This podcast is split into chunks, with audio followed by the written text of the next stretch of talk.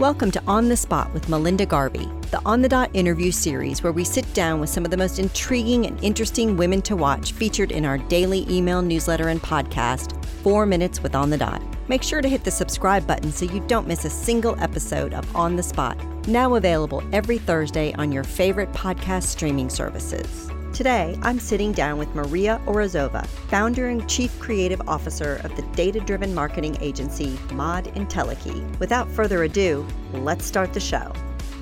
Welcome, everyone, to our latest edition of On the Spot with Melinda Garvey. Really excited to be here with you today as our mission is to bring these amazing female role models to you live and in person and just really talk about their journey. So I'm super excited about our guest today, Maria Orazova. And she has done a lot of really amazing things. She's got a cool advertising and branding agency and also has a really interesting entrepreneurial story, how she blazed that trail and got on her path. So, Maria, thank you so much for joining us today. Really excited to have you. Thanks for having me because you are such an awesome role model, and a lot of what we try to do is really show women how they can get on their path by watching how other women do it and maybe just taking one little nugget. So I'd love for you just to share sort of your entrepreneurial journey and how you got to where you are today.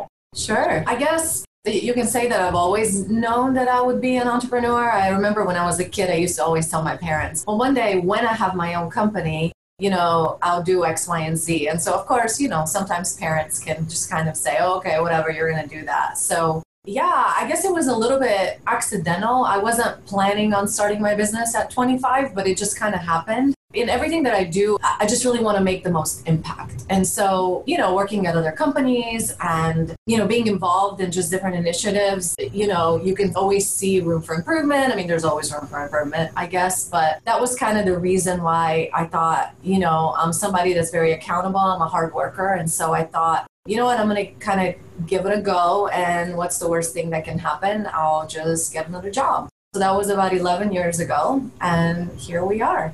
So you had your company that you launched. It was called Mod Studio. Is that correct? Yeah. So I started the Mod Studio um, in 2008 when everybody said, "Don't quit your jobs. We're going into a recession." So I thought it was the genius thing to do is quit my job. So those first couple of years were actually really interesting in the sense that I think I got a lot of opportunities because clients and just people out there were still needing marketing and design and creative services, but didn't have the budgets associated with them and a small startup. I mean, really, it was just myself for the first couple of years. I feel like I got a lot of opportunity that way. That's interesting because don't they always say what about marketing? You know, last hired, first fired. I yes. mean, that because I've, I've been in marketing all my life, and you always hear that because that's where people will take the money. When, of course, exactly where they shouldn't take it away. But you know, it happens, especially in corporate America. Yeah, so right around the same time, my now husband started his own firm. And so we just kind of built our company side by side over all these years until a couple of years ago, we became partner agencies and just decided to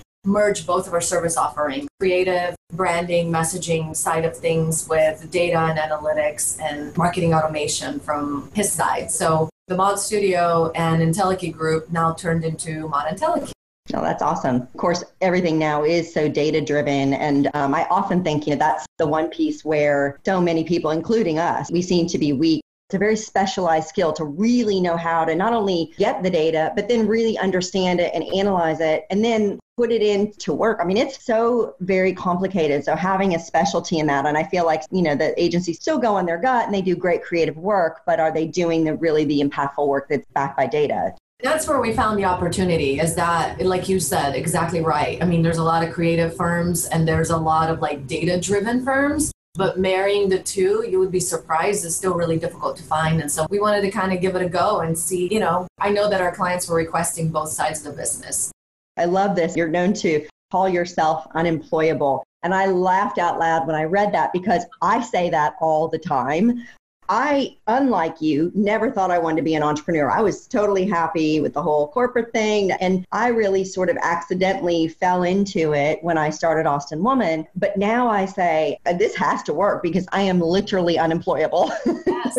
Just tell us about, you know, your being unemployable and like what advice would you give to women? Like, how do you sort of push through all that? Well, you're right. One, you have to be successful, right? I think that after a while, especially for myself in particular, starting at such an early age, you know, obviously I've had other positions and had other jobs, but now I just think, you know, the last 11 years I've kind of been, you know, bearing all the responsibility, yes, but just doing everything my way alongside my team. And so it's just really difficult to picture myself being in a you know corporate position again but i consider that a good thing. Even though it's difficult i think it's awesome to be able to have a vision and then turn it into reality for ourselves as an agency but then also for our clients with every single campaign with any sort of marketing or uh, lead generation initiative. I think it's great to it's just so rewarding to see it come to life. And maybe i'm wrong but i feel like it would be a little bit more difficult for me to see those types of results. Maybe being as, as a part of a bigger team or, you know, in, in corporate America. So it, it's good. It's good, depending on what day you talk to me. yes, exactly. Well, I do find that sometimes I see, you know, especially in bigger corporate America, I sort of have this like, oh, if I could just get my hands on that, like the decision making process, you know, of an entrepreneur and driven from that need for succeed. Like you've got to find the answers, you've got to go after it no matter what, and not having all the red tape of the meetings and everything to go through. And I just see sometimes, oh, if we could just do this the entrepreneurial way, course, then I look at my company and think, gosh, I really need some of those structured people that are helping with operations and systems. Yeah. I mean, when people say, what kind of systems? I'm like, systems? What, what are those? You know, so I think that good and bad, right? You know, obviously when we look at role models, we think, oh gosh, well, you know, how could I do that? Or I can't really see myself in their shoes. But you also have a lot going on in your personal life. I know that you are a mother to a toddler now. Almost two. He's almost two. So all, almost in the terrible twos, right? oh, we're in the terrible twos already. Yeah, already. Okay. Maybe two to be in the terrible twos. yeah. Well, I guess so. Just tell us a little bit about that, you know, on a personal level. So now you are are working with your husband, which I know from personal experience has its ups and its downs and its challenges, even as a family, even not being able to shut it off, you know, you're being a mother. And how do you sort of pull it all together? I'm not going to use the B word balance because I clearly understand that's not, but what are your hacks for making it all work? I think that having the business, like everything kind of at its right time, right? I think that if I were to be a mom anytime other than right now, I think it would have looked very different. Same with working with Scott. You know, I think everything kind of fell into place where the company is now at a size and at a success level where we can step away a little bit. I mean, you never fully, right? But there's a lot of people that, you know, there's there's layers and accountability structure and so being able to just take a little bit more time away from the office has really helped me personally. I love being a mom, but I think being an entrepreneur really trains you to be a mom. We, you can mm-hmm. say that vice versa, right, as well. But yeah, I mean, I think that we have little things like, you know, at a certain time in the evening when I want to bring something up, I think to myself, if my business partner wasn't my husband, would I be talking to them right now, right? So if the answer is no, then I would just wait until we get into the office the next day. And so just really focusing on being present with our family and, you know, with our kiddo, which when they're that small, I feel like it's impossible to not be present because you'll just be annoyed all the time. Um, it's great. It really is great. It's a lot to juggle, you know, the work, the parenthood, you know, nonprofits and things like that. But it's very rewarding. And so I love going to bed just like exhausted and super tired from the day. You know, doing things that are meaningful to me and to the community and to my kiddo and it's just really fulfilling. So for some people, it might be really stressful, and it is stressful. But to me, I'd rather have it that way than you know relax. I always say I'll sleep when I'm dead. So yeah, well there you go. I love what you say just about you know being able to turn it off because I think that not only as entrepreneurs but certainly as women and even women in corporations, I think that we naturally you know bring things home because you know we're thinking about things. We're not as compartmentalized, and so one of the things I always call my husband on my way home. So he often works from a home office, and I often work from the office. Or if like Friday night I had a meeting all day and I was driving home from downtown. I was sitting in major traffic and I called him. I said, okay, let's recap. Hey, I want to go over this with you. And at first he was kind of annoyed. He goes, oh, can't we talk when you get home? I go, no, because I don't want to talk. And so we did, and we yes. fleshed out a bunch of stuff. And then when I got home, we were just there. So, you know, really yes. being very purposeful about those conversations. And I think that's not just with, you know, husband and wife. I think it, just in general.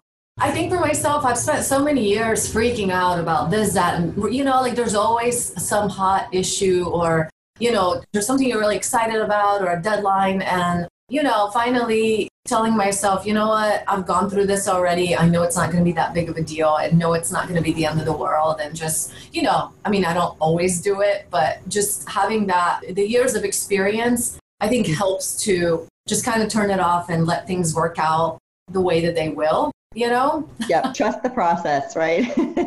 no, that's awesome. You kind of alluded to things that you do in the community. And I know that, you know, in addition to being a CEO, running a company, and having a kid, you also do a lot of work out in the community. So I'd love for you to just like sort of talk about, you know, how that feeds you and why you do it and how you make time for it with everything else going on.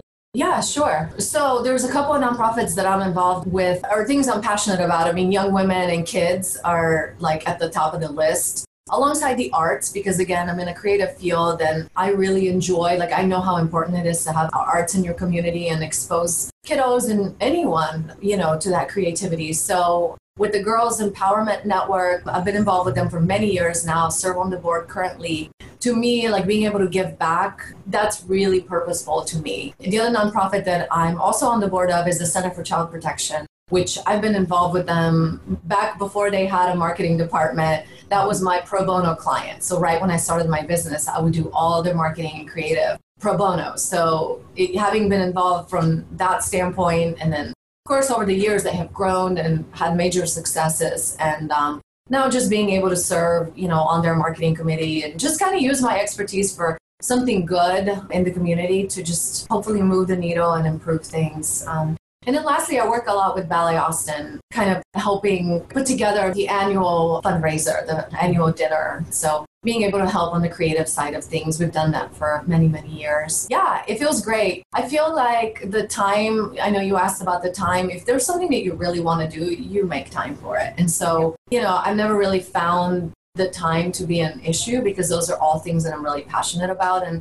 I waited for many years to get involved in an organization because I really wanted to do something that was impactful and that I was passionate about. And so I'm not one to just kind of sit on the board to get my name on it or, you know, for some sort of like unauthentic recognition. So once I found these organizations, they really kind of spoke to me. So Right. And I love that about, I think that women are great, even though I think sometimes um, women struggle with how do we fit it all in and you feel like you're going in so many different directions. I think that the community work and the nonprofit work drives so many women. And that's a great thing. You know, when women succeed, they give back to their communities even more, not only financially, but with their time and resources. And I think that's super important. And I think gives perspective, right? Absolutely. We all need that, you know, to not be so tunnel vision. So that's awesome. You know, there's some great organizations and, you know, you talk about like the Girls Empowerment Network and, you know, they deal a lot with just giving young women confidence. So I'd love to kind of just talk about this I mean, you obviously started your business as a very young woman, so and had the confidence to do that. But we all know that during in this women's movement, you know, one of the biggest things that women are facing is this confidence gap, right? We're seeing things, and I think it comes from seeing women's success as scarce, which yeah. is why we do what we do at On the Dot. Is we're really trying to show that actually successful women are abundant. We just need to find them and we need to put them up in front of us. But I'd love for you to sort of talk about that confidence gap and how you might talk to young women about, you know, how to overcome rejection, how to overcome, you know, if they feel like they're the only woman in the room. I think a lot of it starts with my personal background. I mean, I never felt that women were different than men, even just growing up, right? And so I think a lot of it starts there. So, I mean, even being in a room, like we do a lot of work with real estate and real estate marketing, and many times I'm the only woman in the room. But I guess I noticed that, but I don't ever think like, wow, I'm the only woman in the room. Like, I know that I'm fully qualified to be there. And I probably have never experienced not having confidence because I never really thought to think about it. Does that make sense? Yeah. Like, I've always just thought, I know I'm capable of the things that I'm capable of. And then I've just always gone for it whether it's been like a woman's job or a man's job. I guess I just don't see it that way. And so you know, I, have had other entrepreneur women, you know, talk to me and share just like different experiences from like a woman's standpoint, but and and they're totally valid. I guess only then do I think about have I not been treated fairly or have I not won a project because I was a woman? Like only then do I actually start to have those thoughts. Otherwise, I just kind of think, you know, if I didn't get a certain account or something that I was actually really working hard towards, I always take that personal responsibility rather than thinking that it was, you know, a woman thing. So I think just a lot of it starts within, and which is why, again, like organizations like GEN are just so important because they really teach you to find your own power and set those parameters for yourself rather than have society do that for you. So I think that is what my mindset maybe it's what's helped me there. Yeah, I mean I think mindset is everything and just having that. And where did you grow up by the way? I'm from Bulgaria originally in Eastern Europe, and I moved when I was 11, actually. So English is my second language. That experience also helped shape me because I, I remember moving here. I was in middle school. I didn't even speak the language. And, you know, all my friends are back home. And for the first couple of weeks, I literally just cried all day long. Like, I, I'm never going to make it here. I don't know anyone. Like your whole world. I mean, such a culture shock, right? Like after those couple of weeks, I just kind of sat myself down and said, you know what? Like this is your new life, so you have to make it work. So being whiny about it and you know complaining every single day is not really making any progress. And so I remember signing up, like I opted in for like an English specific program um, at my school and just kind of took charge. All I remember is that a few months later, I was just like, sitting there in my room and i remember like thinking anything is possible really when you you don't have the victim mentality but you really work hard if it's something that you really want. I would say that experience definitely has shaped me and helped me start my business honestly because i feel like as an immigrant sometimes you don't let any opportunity slip by, you know, because it's such a huge thing for me to be in America and be able to build my dream and hopefully inspire other people. But any opportunity that I get, you know, I always say yes and then figure out how to do it on the back end or well, I think that that's good advice, just stepping outside of your comfort zone and knowing that. I mean, I think just harkening back to sort of what you were saying about, do I really need to discuss this? Is anything going to blow up? Is there really going to be a crisis? And same for putting yourself out there. You know, what's the worst thing that's going to happen? Okay, so, you know, somebody tells me no, I get rejected, I feel embarrassed. Well, all those things we can overcome. I think that pushing outside of our comfort zone and continuing to do that, no matter what the cost, really helps just build that resilience and build that confidence because most most of the time you will get through it and you'll get through it you know even if it's not the success that you saw you'll see little things along the way and you did it you know yeah. and you're proud of yourself for doing those kinds of things and it's a learning experience that's what i always say i'm like you know what it's a learning experience. yeah, exactly. Everything in life is a learning experience, which is awesome. As we wrap up here, I'd love for you to give. I mean, is there is there sort of one piece of go to advice that you got over the years, or that that you just really hold on to, or when you're feeling down, or that you give out? What's that one go to thing that you always do, or say, or stand by? Oh my goodness, there's so many. I'm kind of a quote junkie, so I always like have them posted kind of all over the place. Um, I should know who said this, but um, good things come to those who wait but only the things left. It was something like left over by the ones who hustle. I should totally know this quote, right? and so again, I think it's just along the lines of like if, if you see something that you really want to do, like really get up and go get it. Send that follow up email. Schedule a coffee with someone that could help with, you know, a vision that you have or, you know, make a friend, say yes. Don't wait around and kind of creating your own opportunity. I think that that's something that I've lived by my whole life that that I can remember is just because something is not in front of you doesn't mean that it can't happen and luck comes to the prepared mind is another one and so just being prepared and open to opportunities I think it, it makes a huge difference of like all the things that come to you when you're ready and you're open minded. Mine is you don't get what you don't ask for. At the end of the day, you've got you've got to ask, you know. Yes. And then really the second one being sort of dreaming big and, and I think being open. I think that's so important, you know, whiteboarding what that next big thing is and what that looks like for you and being open yeah. to that. Because I do think that sometimes with that confidence gap, we don't see a lot of others around us doing something. We feel like we can't do that, but that doesn't mean we can't dream it and be open to it and sort of vision that. So that's that's great advice and surrounding yourself with people that are smarter than you and that dream bigger than you, right? That's always really important. So I always welcome any opportunity to be around different people, just different viewpoints, different cultures, but also people who have just like crazy big dreams and then figuring out how to actually accomplish them on the back end. That's really inspiring to me personally. That's wonderful. Well, thank you so much, Maria. Really appreciate you spending time with us and just sharing your experience with our listeners. I know that they'll get a lot out of it and a lot of great advice. And of course, you know, we wish you every success going forward and excited to see what you do next. Thank you. Thank you. Thank you so much for having me. Looking for more inspiration, advice, and direction? Subscribe to our daily email newsletter and podcast, Four Minutes with On the Dot, where we provide you with the tools and motivation you need to get out there and be the badass boss you were meant to be. Tune in to next week's episode, where we sit down with Lalise Garcia Babb Movement Media Director and spokesperson at Girl Scouts USA. Share On the Dot with your tribe. Like, subscribe, and share on the onthedotwoman.com, iTunes, Spotify, Google Play Music, or wherever you stream your favorite pods.